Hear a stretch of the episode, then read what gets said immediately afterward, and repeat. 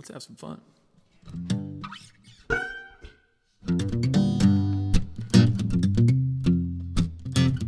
Welcome to the Loco Experience Podcast. I'm your host, Kurt Bear. This show is produced by me and my team and sponsored by my small business, Loco Think Tank, and sometimes others. Episodes feature a range of local and regional business and community leaders as guests in a conversational interview format. Our guests are interesting and successful people with unique business journeys, and the more business education and unvarnished truth we can uncover, the better. You'll feel like you really know our guests after each episode, and if I'm doing my job well, listeners will find business principles and tips from their journey and a greater appreciation for each of our guests. Woven into these long format experience episodes are occasional Thought Bubbles episodes, topically focused snippets of 5 to 15 minutes where our guests unfold important and timely business truths. And also, I'll read the local perspective blog posts because I'm lazy and prefer to listen than to read, and maybe you do too. Thanks for tuning in, and if you like the show, please subscribe, review, and share it with your favorite people.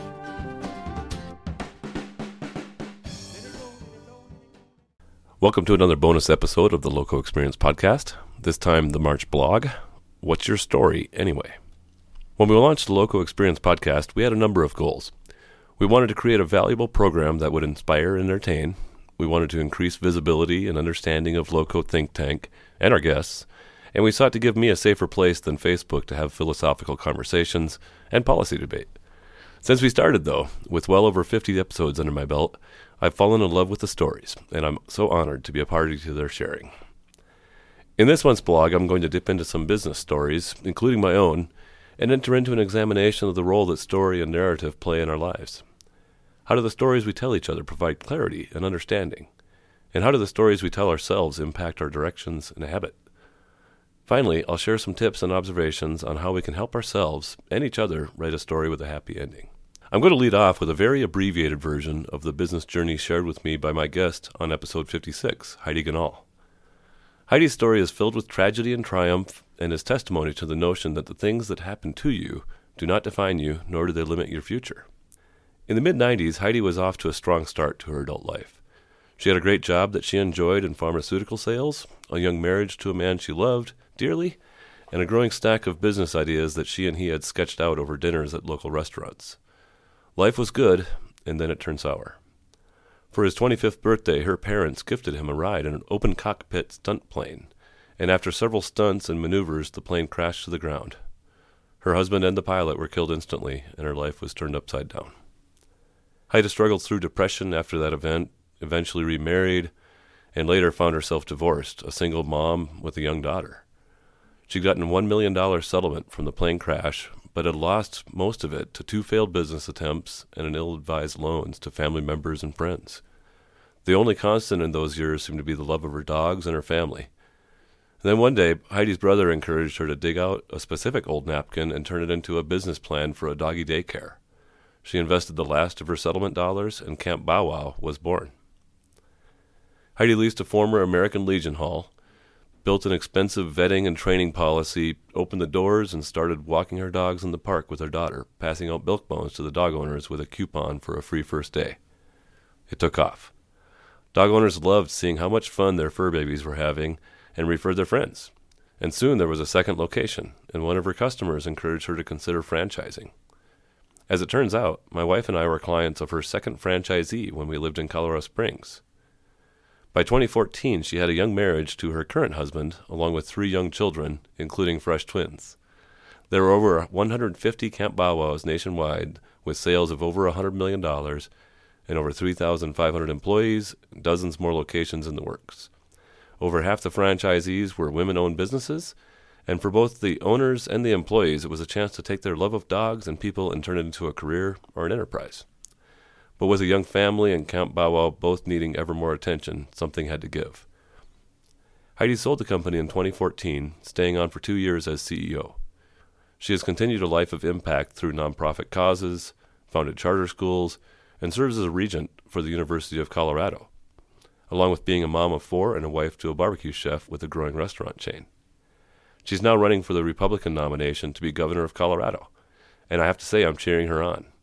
You can snoop her more at the website HeidiForGov.com, but her run is not the subject of this post, it's their story.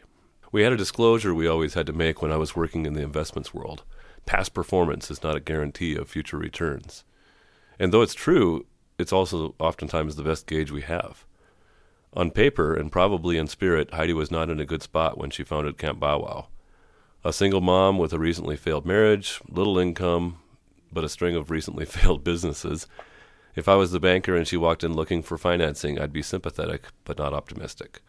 Founding that business, though, renewed Heidi's sense of purpose and offered a chance to write a new chapter in her story. She could work hard, make smart decisions, create something that people loved. She listened, she learned, Camp Bow Wow grew and prospered, and over time, tens or probably hundreds of thousands of people and dogs were impacted for good. I had the chance to make a presentation last week to the Windsor Chamber Leads Group, and I unfolded for them the local collaborative process. That's our four step process for clarifying challenges and opportunities with peers.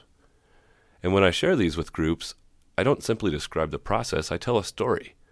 Usually it's my story, sometimes about others who've given permission, and I don't share because I like telling stories, though I do, but because it's supportive to the understanding. If I say, first step is to set the stage by describing a challenge or opportunity, and then asking the group a question, it means very little. But if I follow that with, here's an example of a situation I was facing in June of 2015, and here's the question I asked my chapter, it makes a lot more sense. When there's time, we take it to a next level by involving. What's the challenge or opportunity that you're currently facing, and how can we use the low collaborative process on that challenge? Given that experience, it's not my story that you might remember, but your story, something that you will remember. In my story from June of 2015, I asked about expanding my mobile food business by another trailer. I was working as hard as I could, but I still couldn't squeeze a sustainable profit out of the business. Feedback from my group helped me see myself and my story differently. I wasn't just a guy who was struggling financially and with an endless to do list at Bear's Backyard Grill, my mobile food business. I was the unique person who took the time to create and develop Loco Think Tank, and that was my scalable business. When we had gone through the process and it was time for suggestions, one of my fellow members observed, Bear, you should park that food trailer in your backyard and go get a job. And the next suggestion was the same and added, and you should get a job that's flexible enough that you can keep working on Loco Think Tank. That conversation opened up a new chapter in my life to my imagination. It was hard to hear at the time, but it was true. I really didn't want where success would have led me in that food business, even if I'd made it. When we meet new people and talk about the weather or current events or what we do, we're on a mission of sorts to find some common ground, places of mutual understanding. It's helpful to know where someone has been to give us a sense of where they're going and more helpful still if they share with you the destination that they are envisioning. So many stories, so little space, uh, but here's a short one from my banking career. I've been banking for nearly a decade and had built a strong network and a reputation for being a banker who sought to understand his clients' businesses and help them to better understand the financial elements at play. I had more success than most in getting startup loans approved, but it wasn't until a client slash mentor slash board member of the bank made an encouraging remark that I began to understand why. You're such a good writer, Reno remarked. I swear, if you weren't a banker, you could make a living off your writing. You tell your clients stories in such a way as to help every reader understand the business and the reason for this loan at hand, and it makes it so easy for the loan committee to vote yes when they understand. This might have not have been an exact quote, but it's the gist of it. And from that short conversation, the story I told myself about myself was changed. I had a superpower, or at least a really good one. I was a capable writer. I didn't quit my job and start a novel, but maybe I could have.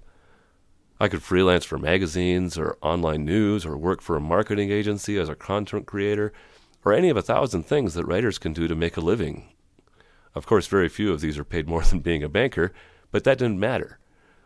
When I eventually did leave my banking career, I started Bear Capital Advisors, LLC, which included a monthly blog. And then after I started the mobile food business, Bear's Backyard Grill, that business too featured a regular monthly blog. And for over five years, we've distributed a newsletter to our subscribers at Loco Think Tank, and the leadoff has been my blog. And why wouldn't this be so? I'm a writer. Now, if there's a thousand people reading this blog, maybe a hundred of them have heard an encouraging word from Reno. He was a master of that craft. I would see Reno sometimes at his restaurants. He was the founder of the Egg and I franchise, now First Watch. when I was there just having lunch, and he would stop at nearly every table. Some were longtime customers, old friends, others were fresh acquaintances and for their first time.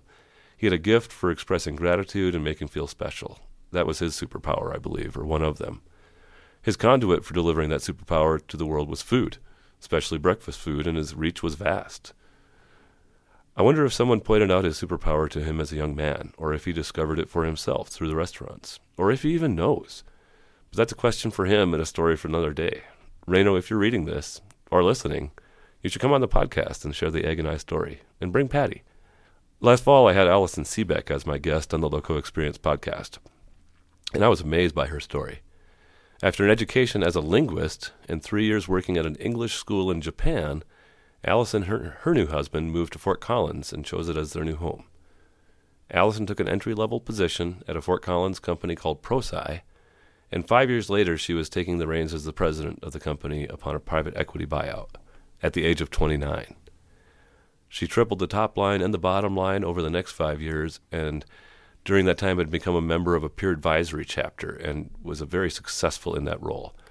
After another private equity buyout, she left to spend more time with her kids and pursue other interests. And in late 2019, she joined the Warehouse Business Accelerator as executive director. And she's made much progress toward building a world class manufacturing scale up accelerator, mostly during COVID. So I'm excited to see how this chapter in her story plays out, and I think it'll be an amazing success over time.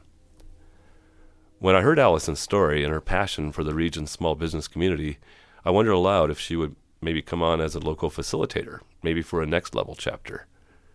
But I've not been a founder, Allison observed, and so I don't really feel qualified to lead a group of mostly founders. And we determined in that same conversation that she would be well suited to be the facilitator of a key employees group, since that was the role in which she served. In the time since we've added to the ranks of both of our next level chapters, Allison and I have been able to spend some time together, and she's executed some of the goals in Q1 for the warehouse. And now we're going to launch our first next level catalyst chapter with Allison as facilitator. This group is for the integrators, the key employees, the second in commands within the businesses of our largest members, and has some really amazing people ready to become a part of it. Allison made such an impression upon me through her story and her values and principles that resonated with my own so much that I wanted to intertwine our stories in some way. Though not often as dramatic, companies are built in this way. The founder or owner has a product or service, and they demonstrate their values and character and attract others to be a part of that story. When you see those 30 year old businesses with 27 year long employees, it's because those individuals chose to intertwine their own story with that of that enterprise. I'm a part of something bigger than myself. Whether you're asking someone to go out for coffee, or to come to work for you at your business, or to take your hand in marriage, it's an invitation to mingle your stories. It might be a one and done coffee, and these storylines just touch for an hour. It might be an employee that stays for many a season, or a marriage that hopefully is more like a braided rope when done correctly. So be prepared to share the story of where you've been and more importantly, where you're going to help others imagine where their stories might intersect with yours. These intersections are best encouraged by listening to understand rather than to reply, and when you spot a superpower, don't hesitate to share an encouraging word. You never know when you might kick off a powerful new chapter in someone's life. Thanks for listening. Hope you come back soon.